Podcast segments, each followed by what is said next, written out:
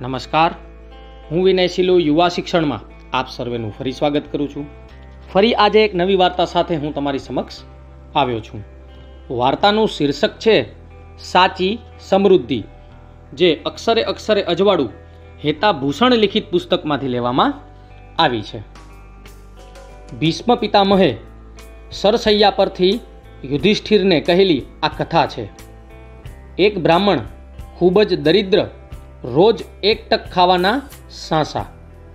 ધન મેળવવાની ઈચ્છાથી તે બ્રાહ્મણ અરણ્યમાં જઈને તપ કરવા લાગ્યો. અરણ્યમાં તેને કુંડધાર મેઘના દર્શન થયા અને એની તેના પર કૃપા થઈ. કુંડધાર મેઘે બ્રાહ્મણને કહ્યું, મને ખબર છે તને શું જોઈએ છે. તને જે જોઈએ છીએ એથી વધુ હું તને અપાવીશ. એ પછી કુંડધાર મેઘે દેવો પાસે માંગણી કરી. હે દેવો, તમારી પાસે એક વસ્તુ માગવી છે. મારા પોતાના માટે નહીં, પણ મારા આ બ્રાહ્મણ ભક્ત માટે. મણિભદ્ર દેવે કહ્યું, કુંડધાર, તને ખબર છે, આ બ્રાહ્મણને ધન જોઈએ છીએ અને તેને જોઈએ એટલું ધન આપવા હું તૈયાર છું. કુંડદાર મેઘ બોલ્યા, હે દેવ તમે મારા એ ભક્તને આખી પૃથ્વી દાન કરી શકો છો. પણ મારે મન એ બહુ નથી. ધન આજે છે ને કાલે નથી. હું તો એમ જ ઈચ્છું છું કે મારા ભક્તની બુદ્ધિ નિરંતર ધર્મમાં રહે અને એને જ જીવનમાં તે સર્વોત્તમ ધન માને.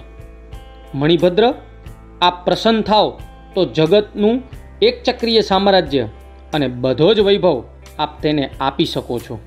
પણ એ બધાયનો સરવાળો આખરે શૂન્ય જ છે. એ આપ ક્યાં નથી જાણતા? કુંડધાર પોતાની વાત આગળ ચલાવતા બોલ્યા. તે બ્રાહ્મણ ઘરેથી નીકળ્યો ત્યારે ભલે ધનની તૃષ્ણાથી નીકળ્યો હોય, પણ આપ તેના અંતરનું દારિદ્ર્ય દૂર થાય એવું કંઈક કરો. મણિભદ્ર દેવે ફરી એકવાર પૂછ્યું, તેની ધન લાલસાનું શું?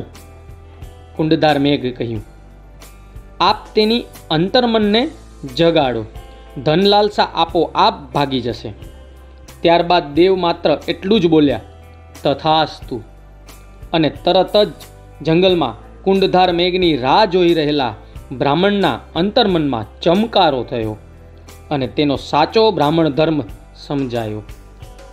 કુંડધાર મેઘ આવ્યા ત્યારે બોલ્યા, હે બ્રાહ્મણ, બોલ, કેટલી સોના મહોર? કેટલા મહેલો, કેટલા રાજ્યો આપું?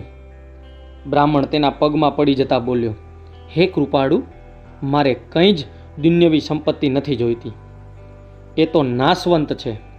હવે મારી અંતરજ્યોતિ ખીલી ઉઠી છે.